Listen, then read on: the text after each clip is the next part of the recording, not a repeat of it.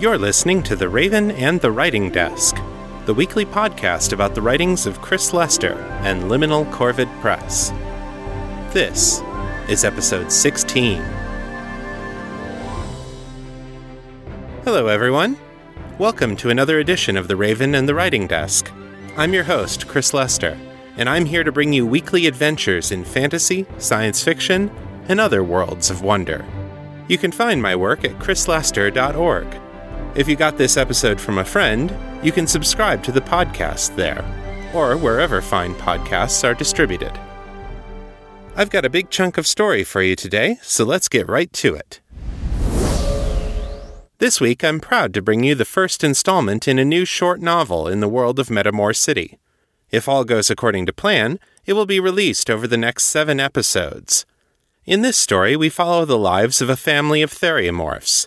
That's the Metamor City term for people who can shapeshift into an animal, and who spend most of their time stuck in a halfway form between human and beast. We met Nathan Grace and his daughter Natalie in the novella Dreams of Change by Nobilis Reed, but we've never heard more than hints about Natalie's mother, or the events that led to her separation from their family. I'm excited to be able to bring you that story now. It's called The Three Graces, and I hope you enjoy it.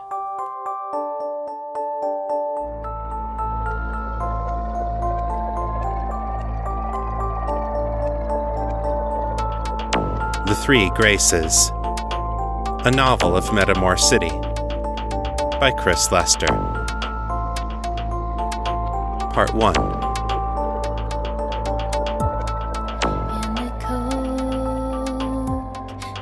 1. Nathan.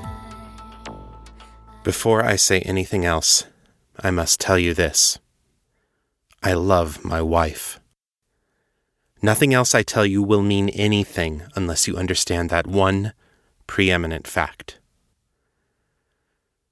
I met Amelie in college. She caught my attention immediately, of course. There are millions of the cursed in Metamor, but very few of them are Batmorphs. We didn't even have classes together that first semester. I just spotted her from across the quad, with her brown fur and big, lovely ears. I left my lunch, ran over, and introduced myself. I'll be honest, I don't remember a damn thing I said. I was probably babbling like an idiot. But she was charmed by the effort, I think, and when I asked for her number, she invited me to join her at lunch tomorrow instead. We've been together ever since. There have been a lot of years and a lot of struggles between then and now. We've both made hard choices and tough sacrifices. But whatever else happens, we will be together. Somehow. Someday. 2. Amelie. You never know what you have until it's gone. Carve that in marble and put it up on a building somewhere. It is the greatest truth I know. A child in a noble house has no idea of the privilege of her position. Even if she is the youngest of six, with no claim to lands or title, she grows up with a thousand advantages that are invisible to her. She receives the best education possible, from preschool through graduation. She has dozens or hundreds of valuable acquaintances acquired at playdates and dinner parties, fundraisers, and state functions. The police will be gentle with her in her youthful indiscretions. The courts will never shame her publicly. Most importantly, she learns a way of being, of talking, of carrying herself, of thinking, that marks her as one of the elite. All of these advantages will go with her for the rest of her life. None of them, however, will necessarily save her from becoming poor. In the end, a young noble with no inheritance has a few options. Either she can pursue a career outside the family holdings, or she can seek a minor appointment within the family holdings, or she can attach herself to someone with better prospects. Or I suppose she can live the rest of her life on her parents' estate and remain a child forever. But such people soon lose the respect of the peerage. Being a parasite is worse than being poor. For myself, I took aim at option one. As a teenager, I had been moved by stories of terrible epidemics in the developing world, of children dying for lack of medicine or clean water. The field of public health called to me, promised me the chance to do something that mattered. After all, what good are the nobility if we don't use our power and influence to accomplish something of value? But just because option one was my plan did not mean that I failed to see the value in a good partner. So, when an earnest, eager young Batmorph ran across campus to introduce himself to me, I did not reject him out of hand for being a commoner, as many of my friends might have done. Instead, I invited him to meet the next day, and in the interim I learned everything I could about Nathan Reginald Grace. If there is a cardinal rule of noble society, it is this never air dirty laundry. Gossiping outside the family about so and so's indiscretions is extremely bad form, and from a young age we are all taught how to keep a secret. However, we are also taught to be charming conversationalists, and to make note of anything valuable we might learn from others. So, as much as we might be a closed book on our own lives and the lives of our fellow peers, we are very good at extracting gossip from the less disciplined souls among us. Nathan, I learned, did not have many friends yet at Chisholm University. He was an introvert by nature, which set him apart from the loud, obnoxious males who were more common in the ranks of aspiring lawyers. The few friends he did have tended to be as quiet as he was, not part of the social scene on campus. His instructors spoke well of him, and there was no negative chatter about him in the dorms. The very lack of gossip about him spoke volumes. That was all I could learn through my usual human channels. I decided to broaden my search. Now, these were the early days of the WorldNet, before everything and everyone could be found there, so an online search could not tell me much. Instead, I paid a visit to the Matthias Genealogical Library. In addition to being the dominant force in several industries and the de facto leader of the Senate's progressive wing, Clan Matthias was also the official keeper of Metamor's genealogical records. If you wanted to track a genetic illness, or an important bloodline, or a particular manifestation of the curse, the genealogical library would tell you everything you wanted to know. Their records stretched back over twelve hundred years, to the early days of the curse, and everything in the books was accessible to the public. No noble in her right mind would pursue a romantic relationship with a member of the opposite sex until she had looked him up in the library. I was not surprised to find that Nathan came from a family of commoners nor was it surprising that they were long-time residents of Metamor Valley. Very few newcomers would have chosen to take on the form of a bat, much less a vampire bat. What did surprise me was that Nathan's family had ancient ties to my own, House Anduin. Some eight hundred years ago, it seemed, one member of the clan had been raised to the nobility, while the rest of the brothers and sisters had not. Nathan was kin, very distant kin, to be sure, but kin none the less and with that discovery I began to feel a connection to him. The library did not reveal much about the class or social status of those outside the nobility, but it was clear from their family tree that the Graces had not prospered. There were many generations of five, six, or more children, but in most cases only one or two of them would go on to have children of their own. There were no more titles in that line after the eight hundred year old split, not even any knighthoods. Gradually, the branches of the family tree had been pruned away by one misfortune or another, until only Nathan and his parents remained. Depending on how you looked at it, either his family was supremely unlucky, or Nathan himself was profoundly lucky to even be alive, much less attending Chisholm on scholarship. I had learned all I could on my own. It would be up to Nathan to tell me the rest. 3. Nathan. I'll never forget that first lunch with Amelie. She was already waiting for me when I arrived at the food court. She smiled at me, nodded once, and gestured with one long, delicate finger for me to join her. Hello, Nathan. It's good to see you again. Her voice was high and thin, like most of us Batmorphs, but I'd spent a lifetime listening to voices like that, and I could hear the warmth in hers now. Hey, Amelie. How's it going? I sat down across from her, sliding my backpack to the floor as I did so. Oh, quite well. She nodded toward the food vendors. Did you want to get something to eat? I blushed in embarrassment, and I was glad my fur covered it up. I didn't want to explain that I didn't have the money to eat out. My scholarship came with a meal plan, and I had to make careful use of it. No, it's all right. I brought my lunch with me. I took a bottle out of my backpack and held it up to demonstrate. Amelie's short, blunt nose wrinkled back in a smile. I thought it was cute.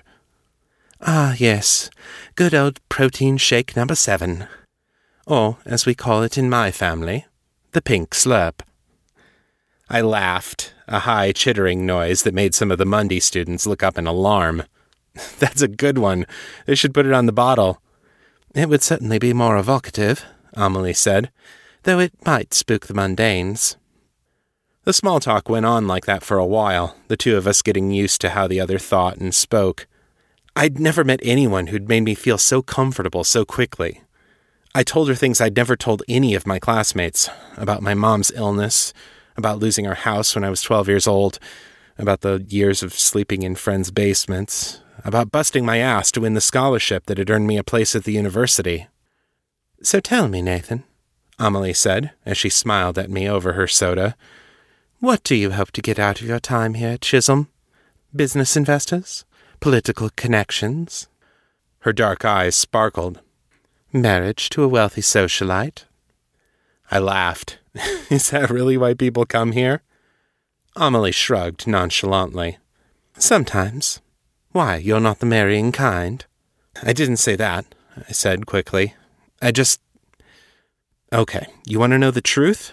Chisholm has the best law school in the empire. I want to be a lawyer.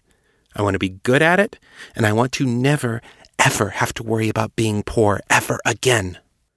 Amelie just nodded calmly. And what do you think will get you there? What's going to get you that kind of success? I shrugged. Working hard, getting good grades, probably an internship arranged through the school. I don't know. I guess I'll figure out the rest as I go along. I saw the knowing smirk on her face. What, you don't think that's it? That's part of it, Amelie admitted. You can't get anywhere without at least some talent and hard work. But if you want to play in the big leagues, it takes something more. I remember being skeptical. I crossed my arms and raised my eyebrows at her. Oh, yeah? Like what? She raised her cup of soda to me in a salute.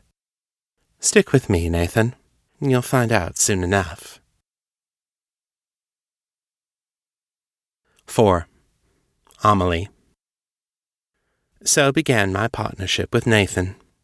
While the professors taught him the inner workings of the law, I taught him the habits of the noble class, where to be seen and where not to be seen, how to dress well, how to make contacts and then use them to best advantage, how to manage his money like an investor instead of a wage earner. Some lessons stuck, some didn't and some he tried hard to learn over and over again, though they conflicted badly with his blue collar instincts. I was patient, and I admired his hard work and his teachable spirit. In spite of our differences, we became close friends. We also became lovers, or at least sexual partners of convenience. I'll be frank, not many people are interested in a relationship with a bat batmorph. By mundane standards of beauty, we are hideous, even to other theriomorphs. But Nathan and I had grown up in families of our fellow bats, and our personal aesthetics were well outside the norm. We had the sex drive common to most young people, and with each other we could satisfy those urges in safety. It was not love, not then, but it was another layer of the foundation for the partnership I was building with him. Some of the things I tried to do for him, however, would never mesh with Nathan's personality, I used some connections to arrange an internship for him with a powerful senator.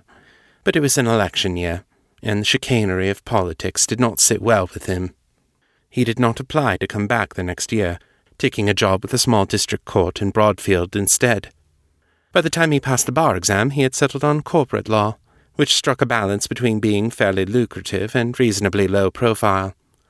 He found a good starting position as a junior associate at Jenkins, Sawyer, and Roche, and began working to make a name for himself. As for me, I spent those early years burnishing my credentials, taking short term contracts with groups such as the Hope Foundation and the International Red Spiral. The work was long and often brutally exhausting, and it took me to the farthest, most desperate corners of the globe, places where the locals had never even seen a theriomorph. Some of the people I most wanted to help ran screaming when they first saw me or else they mobbed me in morbid fascination. I spent many nights alone in my tent, with only the whine of the insects outside my bed net for company. Nathan and I spoke periodically by satellite phone, and that helped a little, but it also made me realize how much I missed him. It's strange to wake up in the middle of the night and suddenly realize that you are in love. I had always considered myself a level headed, rational sort, not prone to overly emotional nonsense. But on that night in my tent in West Romby, I was overcome by such a longing for Nathan that I felt I would give anything to be in his arms. I had long thought that an eventual marriage to Nathan would be both strategically wise and mutually beneficial. Now I realized it would also be something more, and that I wanted it to begin as soon as possible. 5. Nathan. I couldn't believe my luck when Amelie asked me to marry her. She had just come back from one of her relief missions abroad. She came out of the jetway with her khaki uniform still thick with dust, and a stained and overstuffed duffel bag slung over her shoulder. But the second she saw me, she dropped the bag, ran and threw herself into my arms and kissed me. Whoa, I said, laughing, as I spun her around in a circle. Hello to you, too. Nathan, dear, I have had an epiphany, Amelie said, grinning at me. You are an extraordinary man, and I am uncommonly lucky to have you in my life. And I have realized that I never want us to be apart again. I was surprised and delighted. So you won't be going on any more long missions? She reached up and caressed my cheek fur. More than that, my heart. The plain fact is, I'm in love with you, and I want to marry you. I almost dropped her at that, but she grabbed hold of my neck and held on tighter. I recovered, set her down, and stared at her, trying to figure out if this was a joke. Well, she said, after a long pause, what do you say, Nathan? I felt a smile break across my face, maybe the biggest one I'd ever had. I've never wanted anything more in my life. I wish I could say things happened fast after that. To tell the truth, I would have followed Amelie down to the courthouse right then and there if she'd asked me to. But Amelie was nobility, and the nobles are never hasty about anything that's important. It took nearly two years of planning and preparations before we finally said our vows and during that time our lives were under a microscope. But at least House Anduin was fairly progressive. They made no objections to me and Amelie living together while we slogged through the formalities, though they did insist that we stay on birth control. I guess having children out of wedlock is a thing that never ends well when titles are involved. The wedding was beautiful, of course. Amelie's family paid for everything, but by the time the day came, it almost felt like an afterthought. At least it did until I was up there in front of the priest, sweating into my thousand mark tuxedo. I quavered and shook through my vows and quietly cried through Amelie's, and then it was over. Two years of build up, and the ceremony itself was the only part that flew by. Go figure. The next few years together were good ones. I was enjoying my work at the law firm and learning a lot in the process. Amelie got pregnant, and soon we had our beautiful baby girl. We named her Natalie, taking the first part of my name and the second part of hers. Becoming a father was every bit as amazing and life changing as everybody always says it is. And of course, it was also terrifying. When you become a parent, you learn that there are whole new ways of being afraid that you never imagined before. Because there's this little life now who's completely dependent on you, and you realize that you are woefully, laughably unprepared to handle that kind of responsibility. Amelie stayed at home with little Natalie, taking work from home opportunities whenever she could get them. Her old employers sent a fair bit of work her way, directly and through their endorsements. Still, I could feel the pressure mounting for me to move up in the law firm to offset the money Amelie wasn't bringing in. The problem was, there didn't seem to be anywhere to move up to. I'd been with the firm for six years at this point, and I had yet to see one of the senior partners retire, or even cut back on his caseload. They were all old men, and they looked it, but every one of them seemed to have boundless energy and an intellect undulled by time. I was anxious to take on more responsibility, to handle tougher and higher profile cases, but they kept telling me to just be patient. When my patience ran out, though, it was Amelie who pointed me in a new direction. She was noble, after all, and she saw possibilities that I never could. I wonder how our lives would be different now, if she'd suggested something else. 6. Amelie. Success, my mother taught me, is a three legged stool. One leg is talent, one is discipline, and the third is connections. The stool cannot stand without all three, and if one of them falls short, you will find yourself off balance. Nathan had talent and discipline in abundance, but after six years of stagnation, it was clear that his connections were lacking. Since, as noted, making connections was the distinguishing specialty of my class, I set out to help him. The senior partners of Jenkins, Sawyer, and Roche were not nobility, but they were men of wealth and taste. Such men tend to have wives, and even in such progressive times as these, it is the wives of wealthy men who set the social calendar. These women now became the targets of my research. With my contacts in the non-profit world, my most direct line of inquiry was in the realm of philanthropy. I pored over newsletters for the organizations I had assisted over the years and made discreet inquiries with the most well connected of my former colleagues. The process took weeks, but in the end I came to one firm conclusion. The Church of Eternal Brotherhood, I said, as Nathan and I settled down for the night. What about them? Nathan asked. I showed him the papers I had collected. Five of the firm's six most senior partners are involved in the church, and all of their wives occupy high offices in the church organization. I tapped a finger against the pages. This is our way in. We join the church. We become active in its social events. Nathan looked skeptical. Honey, I'm not exactly religious, and I didn't think you were either. I smiled at him. Darling, religion for men like these is not about faith. Not really. It's about shared culture and shared values. By joining the church, you signal to them that you share those values you become part of the social glue that holds their world together. Nathan looked down at the papers, started shuffling through them. I don't know. Isn't there something else? A club or a fitness center or something? Nothing that we could afford. The Church of Eternal Brotherhood is open to everyone. More than that, they are actively seeking converts. This is our best chance. I climbed into bed beside him and nestled up against his broad, muscular chest. Let's at least give it a go, I said.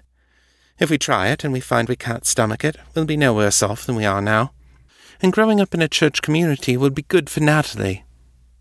Nathan put his arm around me, leaned over, and kissed the top of my head. All right. I'll give it a try. 7. Nathan. I had no idea what to expect when we showed up for our first service at the Church of Eternal Brotherhood.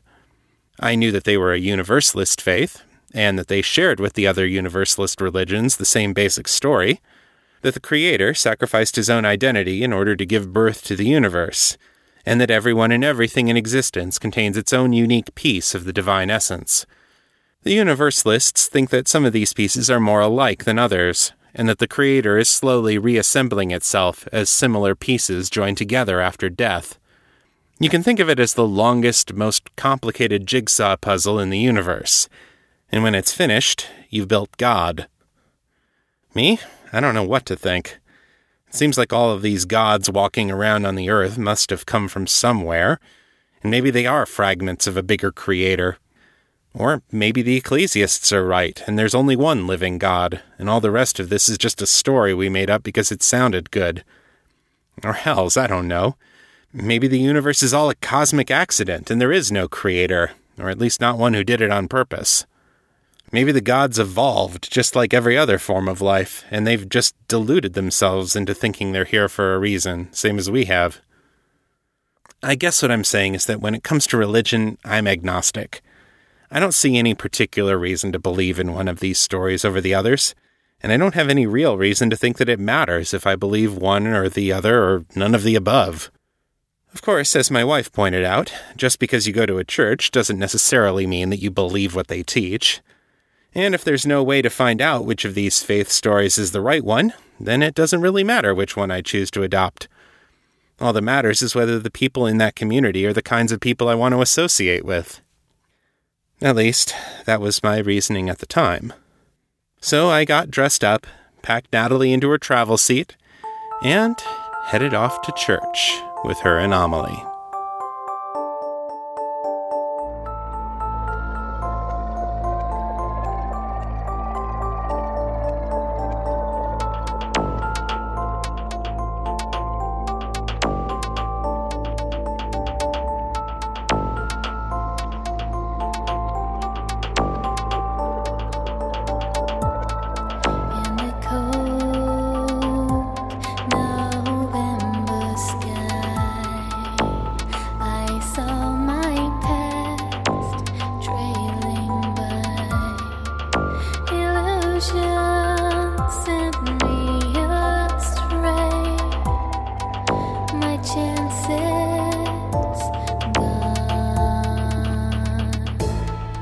That's the end of part one.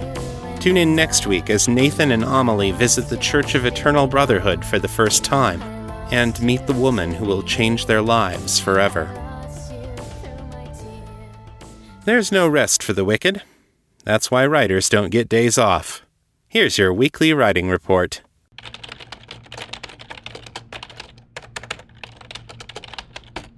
I wrote 4,666 words this week over the course of 7.5 hours, for an average writing speed of 622 words per hour. As of Friday night, when this script is being written, I've gone 95 days without breaking my chain. I've now reached level 4 in the gamified point scoring system of the Magic Spreadsheet, which means that my daily quota has increased from 350 to 400 words. So far, I've only had one day in August when I wrote less than 400 words, though, so I'm not too worried about being able to keep up. This week, I've continued working on my science fiction short story, Last Sunset at the Golden Gate. The story is about two ex lovers meeting for one last goodbye the night before the Earth is destroyed by an astronomical disaster. I had been expecting lots of bittersweet emotions in this story love and loss and saying goodbye to the places and people you'll never see again, and all of that is in there. What I wasn't expecting was when the story took a sudden swerve into being not just sci fi, but sci fi erotica. You can hear more about that in my author's commentary, which I'll be including on my Patreon feed when the story is released. A Patreon pledge of just $3 a month, less than a dollar an episode, will get you early access to commentaries and all kinds of other cool stuff. Check it out at patreon.com slash author Chris Lester and help me keep doing what I love, telling stories for you, my dear listeners. The link will be in the show notes. Finally, let's hear some feedback. Hey, Chris, it's Nobilis calling in from Stuck in Traffic, Virginia. Just finished listening to The Cuckoo, and I want to commend you on something that you may or may not have done on purpose, and that is not to have your romantic hero transformed by a relationship of true love. It's, I believe, a damaging trope. It's one that creates a lot of trouble and humiliation and unreasonable expectations out in the world. And while love can be an opportunity for transformation, that's a different thing in the real world than it is in your average romance novel. I agree. Real personal growth is hard, and it takes strong motivation. Even if John could have stayed with Delilah, which obviously wasn't feasible for a number of reasons, he still would have had a hard time overcoming selfishness on a long term basis. That doesn't mean he didn't love Delilah, or that he wouldn't have made sacrifices for her, but that relationship didn't change the core of who he is. Even if it had, change is often context dependent. John is going back to the hedonist temple, where the expectations and pressures on him will tend to push him back toward being what he was. And while I realize that this was never a romance, this story does. Uh, I like the way it ended, and I actually kind of hope to hear more from this character because I want to see how what he's what has happened to him here has changed. What does he carry? It says he he says he's uh, this has left a mark. Well, what is that mark? Because we don't get a real strong chance to see what that is. So I hope that we'll revisit this character in the future. Thanks again for everything you've done. Have a great time. Thanks for calling in, Nobilis. You will definitely see John a lot more in future stories. He plays a small but important role in Things Unseen, and in The Lost and the Least, he's one of the major supporting players. He also plays a key role in Morgan's backstory, which I hope that Dawn Phoenix and I will be able to share with you one day. Sadly, the first version of that story was lost when Dawn's laptop was stolen. I was seriously bummed about that, and I think she was even more so. Delilah certainly planted a seed in John, and it's going to take some time to see what that looks like. But there are some parts of his personality that just aren't ever going to change. Hello, Aetherius and fellow Metamorphs. This is Raj Chaos. I called to say the ending of The Cuckoo was beautiful. The, swerve that you threw in there, I, I love the foreshadowing, and it really did catch me off guard, though. Um, wow. Yeah. Thank you.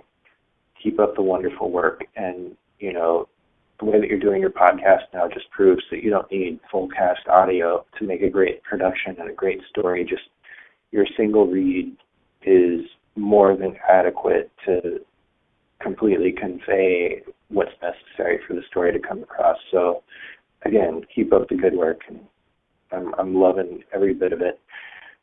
Peace. Thanks, Raj. I am also quite satisfied with how the single narrator gig is working out for me. When I first started out, I didn't feel like my vocal talents were versatile enough to do justice to my characters, so I was eager to bring in other voices. I've had a lot more practice with the microphone since then, though, and narrating a story like The Cuckoo doesn't intimidate me anymore. Even if I did have to do a ton of takes every time I switched between Delilah, Isabel, and Gerhard. What was I thinking? Hey Chris, it's Sarah Testarossa. I'm actually not recording this in my car for once, so we'll see how awesome the audio quality is because I don't know. Anyway, I really enjoyed the end to the cuckoo. It was a nice surprise to see Janus.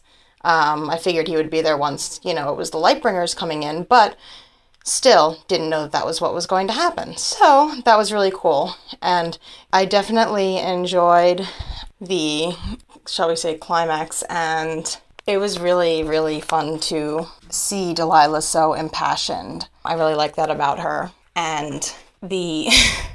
the logic that she was using and just that, that whole hubbub i feel like in audio form versus in text i feel like it definitely i haven't read it in text but i have a feeling that it has more, i guess more impact in audio because it is kind of like mm, not quite a clusterfuck but it's getting there you know but i really did enjoy that scene. And then in terms of delilah and isabel's decision at the end oh my gosh that was definitely interesting and really cool because I think that it's interesting that someone like Delilah, who, as you revealed, is seemingly a descendant of one of the avatars of true love, or I forget if avatar would be the right word, or maybe just goddess, but the fact that she would have a child with an incubus, I am so curious about how that kid would turn out because even though an incubus's child is going to become an incubus or a succubus, well, what happens when you combine that blood with other powerful blood, more powerful blood, probably? I'm wondering if this story was partly the setup for something more with that offspring. Hi, Sarah.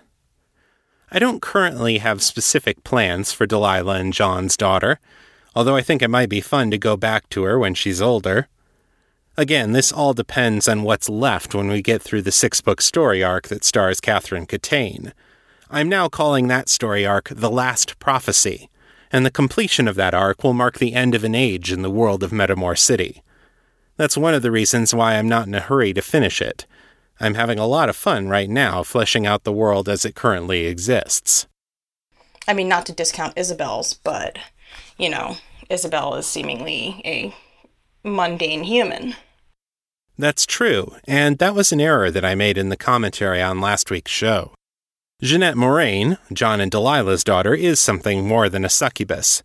But Jonathan Depardieu, Isabel's son, is going to be a regular incubus. Or as normal as an incubus can be, given that he's growing up in a home with a daughter of the goddess of love. But yeah, I also don't really know exactly where this takes place in the chronology. Plus, I haven't read Things Unseen yet still, and where the last and the least is going to be. So I don't know how much of that you have revealed and maybe I missed, or how much you can reveal. But if you're able to give a chronology, that would be cool. Most of the stories I've released on the Metamor City podcast are date stamped, if the date is important. For the Cuckoo, I can tell you that it takes place before Things Unseen and A Lightbringer Carol, and after making the cut. By the time Kate meets John in Things Unseen, in April 2000 of the Christos Reckoning, it has probably been close to two years since he had to say goodbye to Delilah and Isabel. I haven't needed to nail it down more firmly than that, so I've avoided doing so, in case it might create problems for me later.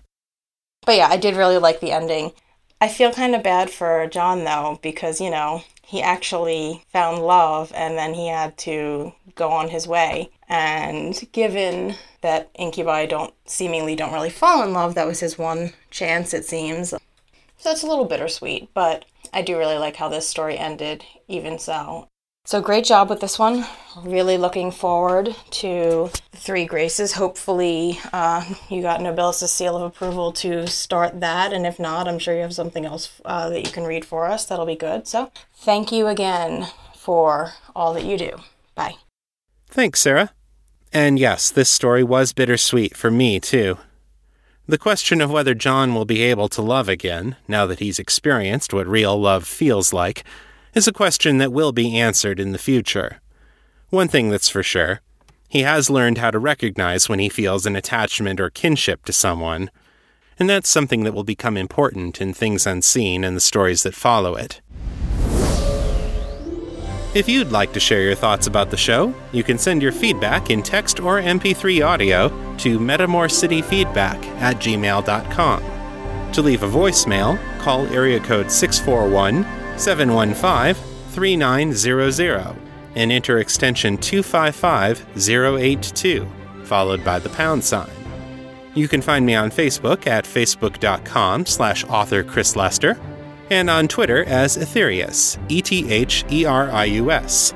As previously noted, my Patreon campaign is at patreon.com slash author Chris Lester. To converse with your fellow fans, join the Fans of Metamor City Facebook group or the discussion forums at metamorcity.freeforums.org. That's all for this week. Tune in next time for more words fresh off the writing desk. Until then, keep it on the bright side. This is Chris Lester, signing out. The contents of this podcast are copyright 2015 by Chris Lester and Liminal Corvid Press.